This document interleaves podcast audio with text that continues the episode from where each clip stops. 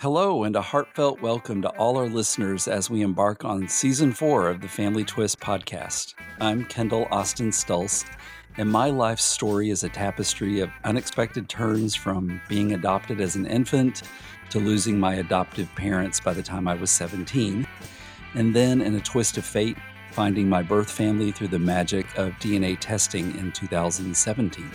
And I'm Corey Stulse, Kendall's partner on this life adventure. When we uncovered his paternal birth family's roots on the East Coast, I knew our next chapter was calling us there to mend the missing pieces of Kendall's heart with the love of newfound relatives.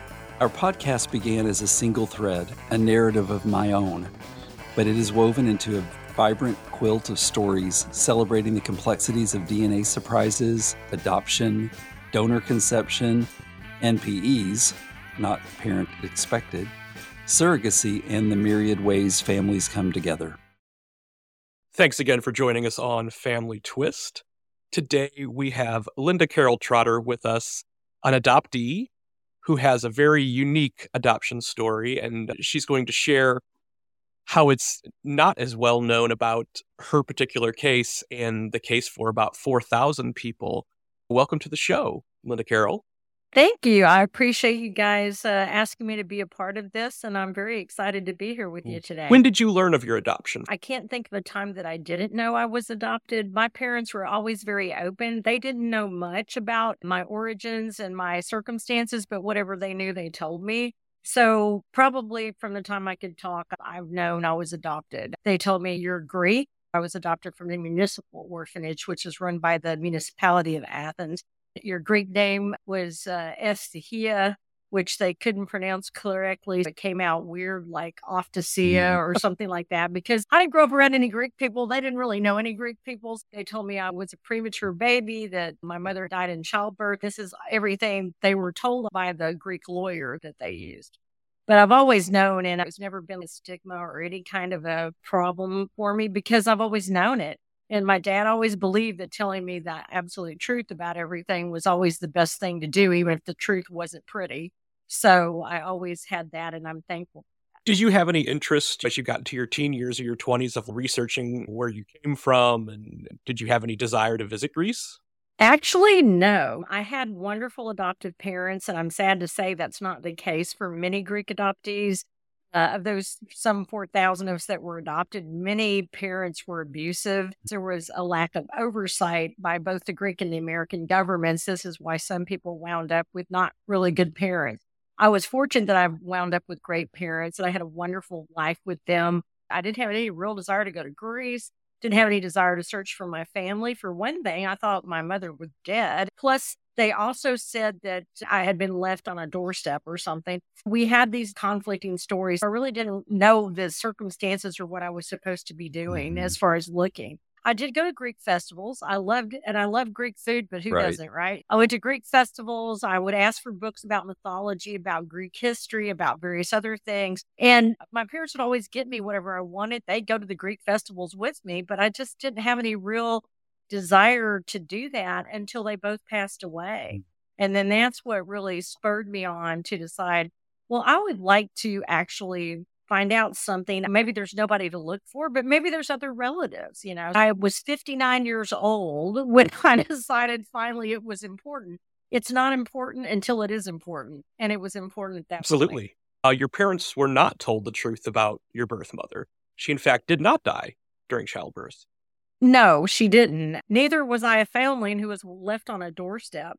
And I actually kind of went through probably about four iterations of my story till I actually found out the mm. actual truth. The first one was your mother died in childbirth and you were a premature baby and you weighed four and a half pounds and whatever. We had that story. I got my orphanage papers. I got quite a few documents from them. Actually, I was extremely lucky because some people don't have very many. It said this lady had taken me to the Athens police and said I had been left on her doorstep by my mother and that she was afraid my mother would abandon me again if I was given back to her. So, would the police please take this child to the hmm. orphanage? Mm. That turned out to not be a true story either. The lady in question was actually my own godmother. I later found out my great grandfather had bribed her to get rid of me because I was an embarrassment to the family. Because in the 50s in Greece, it was a big no no that you have a baby out of wedlock. Mm. He bribed her to get rid of me, and she took both me and my mother to Athens. She left me in the orphanage, and she left my mother homeless in Athens for nine months. Then my mother finally found some work and she lived in Athens for quite some years after that. But you get all mm. these iterations of your story. You're like, what's the real story? Finally, this real story came together. I was somebody's actual daughter. Having those papers that give you um, contradictory things is difficult because I have one paper from the orphanage that says I'm of unknown parents. Later, I get my alien file from the US government, and the Greek adoption decree is in there that says I'm the illegitimate daughter of Chariklia Noula. How is that mm-hmm. possible? You're one or the other. You can't be right. both. The more it changed, the more I was like, what's the real story? After six years now of knowing my family, I've finally got the real story. Wow. What was it like for you the moment that you found out your birth mother is still alive? I'll never forget it because it was very vivid. The person who was helping me, who was in Greece at the time and spoke Greek, sent me an email she had already gotten close to thinking she was going to be able to get in touch with someone from the village that I was actually born in to see if we could connect with my mother. We still were operating on the premise she was not alive. I got the email. I was on the way to dinner with my husband. I hadn't checked the email all day because we've been busy. And I opened the phone and there was an email and it said, Fasten your seatbelt. I opened it and it said, Take a seat. I just spoke on the phone with your cousin, Constantinos, the president of the village. The first thing I did, I started to cry because I was like, oh my gosh, I've got right. a cousin. And he assures me that your mother, Chariklia, is alive and well at the age of 70. I burst into tears. I bawled like a baby. And my husband's like, what's the matter? I said, my mother's still mm. alive. And I cried. I read on and she said, you were her only mm. child and she has never forgotten mm-hmm. you. You can't imagine all the emotions that were going through my mm. head at that point. First, you think she was dead. You don't know you had a mother, but you don't know if she's still alive. Then they call the village. They find out she is still alive. Later, the email went on to say that she was so excited that she had a daughter and two mm. grandchildren, and she couldn't wait to meet us and wanted to hmm. see us. It was just amazing. Wow. How quickly did you book that trip to Greece? Pretty quick because I don't mess around. When I put my mind to do something, when I do something, I do it all the mm-hmm. way. I we actually had a trip planned to Europe that October. This was June of 2017 when we found them and knew that she was alive. We had a trip booked that October for our 25th wedding anniversary. We were going to take our two kids with us to do this. We were going to go to Paris. We were going to go to Rome. Then we were going to go to Athens to uh, see the orphanage where I was kept, and we were going to renew our wedding vows in some nice spot in Athens. That was before I even started looking mm. for family. And then I find them, well, we have to change our plans, obviously, because now we're going to have to go see my relative. But I wanted to talk to them on the phone. The very next day, the village president's wife decided we're going to do this right away. She sets up a phone call. The next week, I, I talked to my biological mother. Um, uh, I talked to her on the phone with the translator. The village priest and his wife actually spoke English because they lived in New York oh. for 10 years when they had returned to the village. They were friends of the family. Several family members came to their house along with my mm. biological mother and they translated. The phone call was extremely emotional. She said to me to Greek over and over again, When are you coming? When are you coming?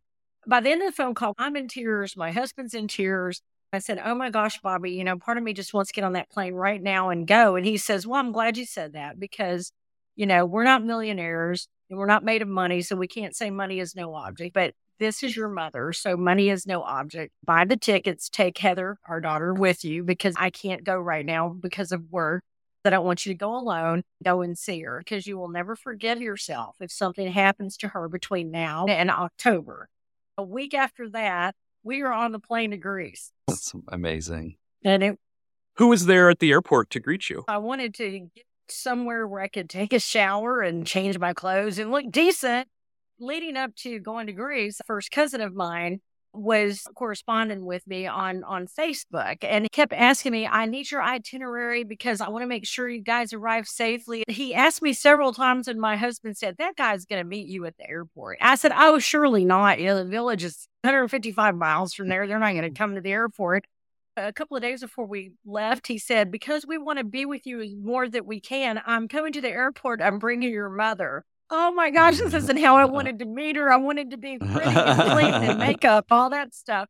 He brought her to the airport. Also, her youngest sister, my Aunt Georgia, and her husband Costas, and their grandson Mm. George came as well.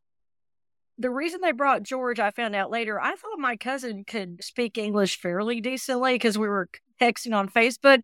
Evidently, he'd been using Google Oh. Translate a lot because when I would ask him stuff and I got to the airport, he'd go, uh, just a Oh. minute. And he'd put something in the phone. George came because George at 15 was quite proficient in English. He had been taking private lessons and he did quite well. So all of them were at the airport. I was so nervous when the plane landed. I got all hot and sweaty and shaky, and I'm thinking, I don't want to be sick, but I feel like I'm going to be sick because you don't know what's going to meet you. I knew somebody was coming to the airport. I thought it was just my mother and Vasilis, my cousin, but it was those other people too. You don't know what to expect. Is it going to be strange? Is it going to be Mhm. weird? Is it going to feel like family? Are they going to feel like strangers? What's it going to be like? It was nerve wracking.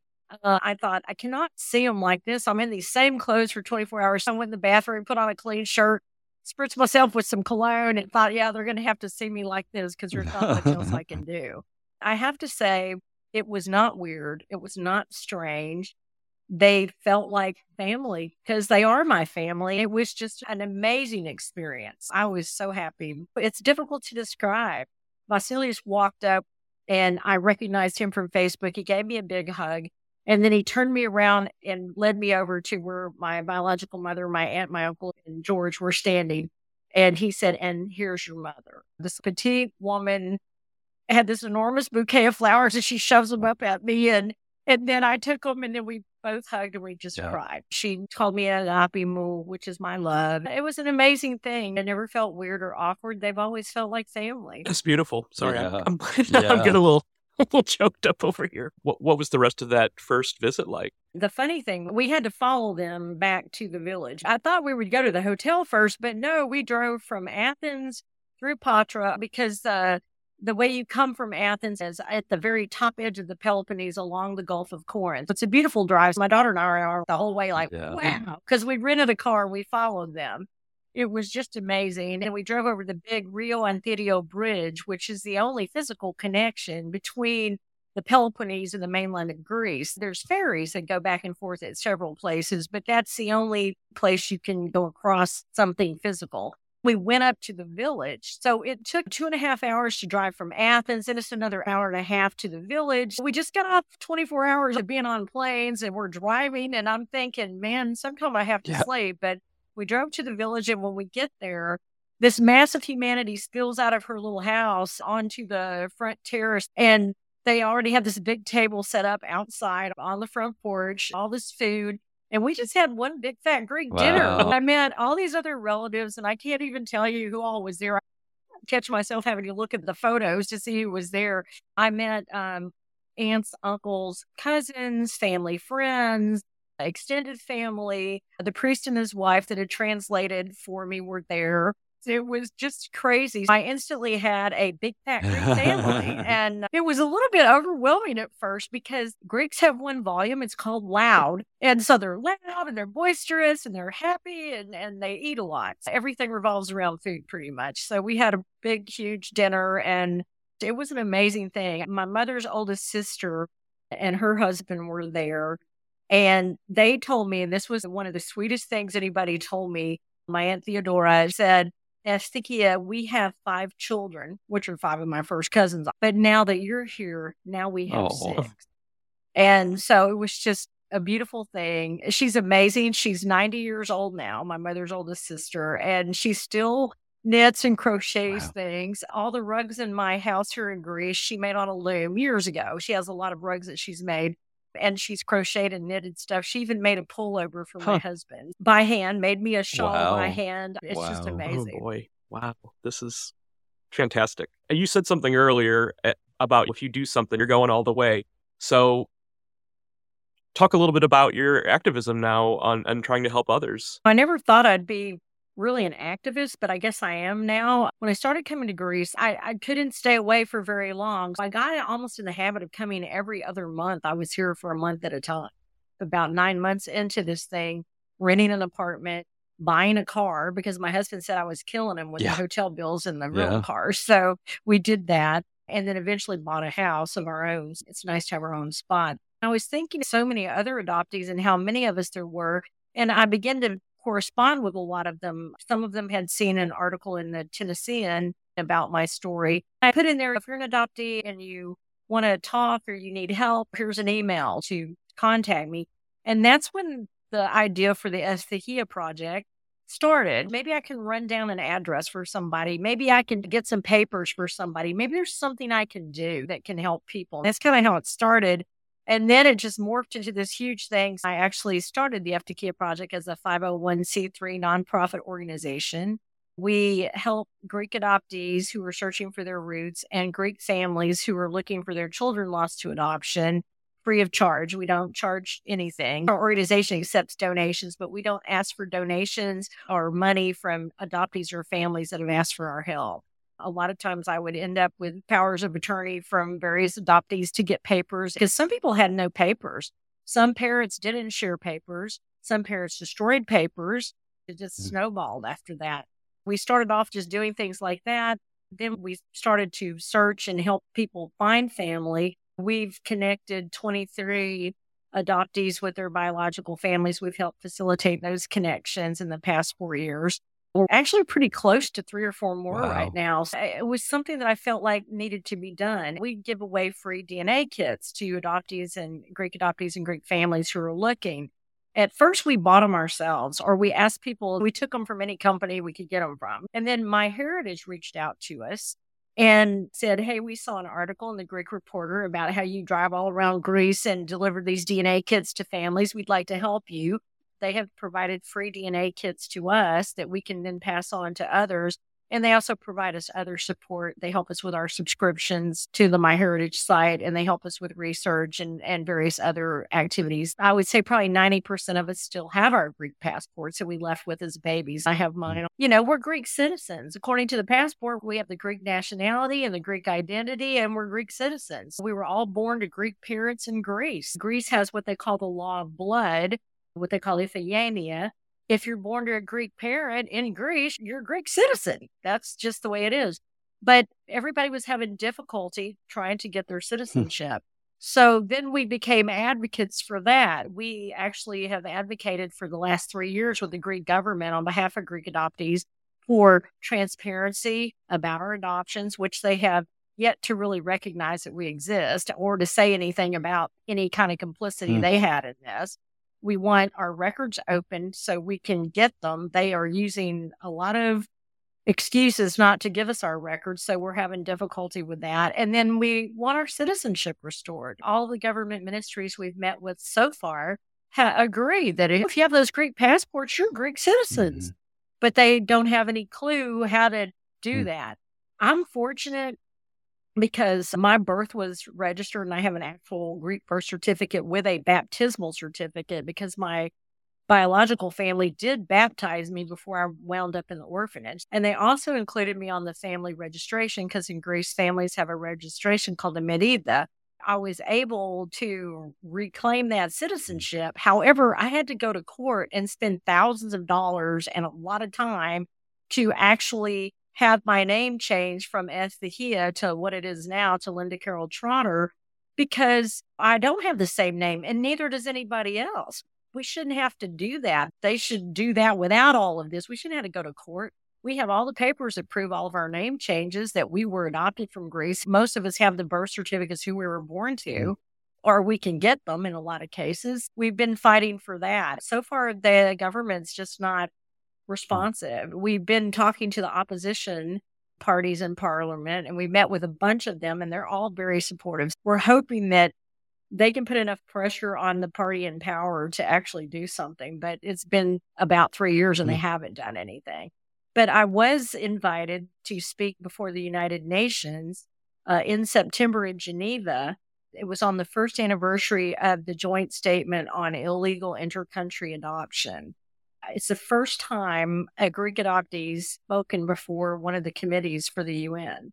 And I have to thank Lynelle Long. I don't know if you guys are familiar with her, but she is the, the founder of Intercountry Adoptee Voices. It's an international adoptee organization. And they had given her organization two five minute slots, uh, slots to speak. And she generously gave me one to speak on behalf of Greek adoptees. Hmm. I was very happy because she said, You guys are the old one of the oldest cohorts and you have never had representation at the at the UN. I was very excited to be able to go to the UN, and uh, it was hard to cram all that into five minutes, but I did the best Right. I could to, to to do that. I was approached by the vice president of the Committee on Enforced Disappearances afterward, who gave me her information for contact, and she wants us to participate further as the Eftychia project when they have their meetings. Might be heading to Geneva again, which I don't mind. I like Geneva. It was nice. Exactly. wow. So, what has your mother been able to tell you about your biological father? That's a story that's just a little bit Mm. I'll just suffice it to say that the person that I thought was my father is not my father because I did a DNA test with his brother and we don't Oh. match. I think in a lot of cases, I'm not unusual as a Greek adoptee. There are other adoptees I've talked to that somebody hasn't been quite truthful with them Right. either. I'm not terribly concerned about it. I know a lot of people are really hung up on finding their biological fathers. Um, it would be okay if I did, but for me, it's okay if I don't because I have such a huge family here now. I think the only reason I'd want to is I might have Yeah. siblings. But then again, I, I I think as adoptees, we generally have more of a connection to our Hmm. mothers because our mothers carried us for nine months. We have some kind of really tight ephemeral connection to biological mothers. And for fathers, I don't think it's quite as much, at least not Hmm. for me. I really feel like a lot of our fathers, especially in Greece, probably don't know we even Right. exist. I did find some second cousins with DNA that I know are on my Hmm. father's side because they're not related to anybody on my mother's side. And they're very nice and they've been trying to help me narrow it down. But so far, we haven't come up with anything but more second cousins or third Got it. cousins. If it never happens, Right. it's okay. I, I don't have a, a, a burning desire to find that out. If I never find out, it won't matter to me so much. Can you talk a little bit about how the reunion got started? Well, you know, I always thought it would be fun if we all got together, Greek adoptees in general. In 2022, we had the first annual Greek adoptee reunion in Nashville, Tennessee. I live in Franklin, just Mm. outside of Nashville. But there's a couple of reasons for that.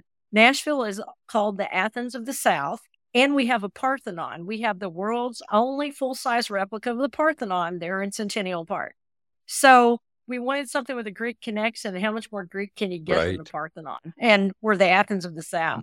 So we decided to have it there. Uh, we had it last August. And we had about 50 adoptees from all over the United States. We had a great time. We decided that we would really like to have our second reunion in Greece because all of us are getting older. And who knows how long we'll be healthy enough to walk around in Greece and travel around the country and do things. We began and ended in Athens. We were together for six days. We had a wonderful time. We actually had an opening ceremony at the Melina Mercouri Cultural Center for Greeks. She's like the most iconic actress ever from Greece. They have a museum called Karagiozis, which is a little uh, shadow puppet character that was very prevalent in Greece, especially back in the 50s, 60s, 70s. It's something Greek children grew up with, which most of us didn't if we weren't raised by Greeks. We actually visited the two major Mhm. orphanages in Athens. We went to Mitera, which was the orphanage started by the Queen of Greece back in those days in the 50s. And then we went to the Athens Municipal Orphanage that I came from. Very emotional for a lot of these people because they had never been to that orphanage since they were adopted. And a lot of them had never been back to Greece since they had been adopted. We had a historian who came and talked about Greece in the Cold War decades and what it was like to live here then. And we had a wonderful panel of three journalists who have actually done a lot of work uncovering these Greek adoption scandals because there were three or four scandals that plagued these adoptions, even if they started for the right reasons, corruption in any kind of intercountry adoption generally Mhm. follows. Uh, when they find out they can actually make money off of it, you get these players that are doing things that they shouldn't be doing and they're making a lot of money off of it. So, a lot of these adoptions from Greece that we've heard figures of like $10,000 each for these adoptions, and they probably should have cost somewhere around $2,000. That would include everything, including your transportation to Hmm. get home to America from Greece. Several people met biological family for the first Wow. time, uh, which was amazing for them. Uh, and others uh, saw their family again. uh, one of our adoptees, thank goodness, uh, we had found his biological family on his mother's family on the island of Spetses and his father's family in the town of Volos. So his biological father was still alive and had been searching for him for 60 years and had no idea he was in America. When we uh, connected with his father in June, uh, and he began to talk to him, he had two mm. sisters. Uh, his father had two daughters, and they connected. And he was coming to, in October to the reunion, and was basically going to wait to come then. And I said, "Don't mm-hmm. wait." I said, "He's 84 years old. Anything could happen." The same thing my husband told me. You'll never forgive yourself if something happens between now and October. And so he came and spent a week with his father in August, and he spent another week with them in October. Unfortunately, his father passed away on Thursday. Wow. But yeah, I'm so happy that he was able to spend that time with his dad. When people find someone, I don't think they should wait. I mean, I would beg, borrow, or steal to get, try to go to see that biological family member especially these older ones, because we're, we're kind of right. running out of time. Most of us Greek adoptees are in our 60s and 70s. Our parents in their 80s and 90s. Finding them alive is getting harder mm-hmm. and harder. For sure. Wow. That's incredible. Wow. Um, how fluent are you in Greek now? um, milao ligo Ellenika, προσπαθώ να μάθω ακόμα, which means I speak a little Greek and I'm still I'm trying to I learn. Bet. I do okay. It's really funny. I'm very self conscious around people that I know well. My family is really bad. Uh, Greek families, they're kind of overbearing. Like in my big fat Greek wedding, they're kind of overbearing and they tell you what to do and all of that. So when I speak Greek to them, they correct me all the time in the oh, middle no. of the sentence. I can't finish the sentence, or they finish the sentence for me because they know what I'm going to say. And I'm like, okay, stop. You're my Greek right. teacher. I have a Greek right. teacher. And stop. I said, do I correct you in English? no, I don't. Leave me alone.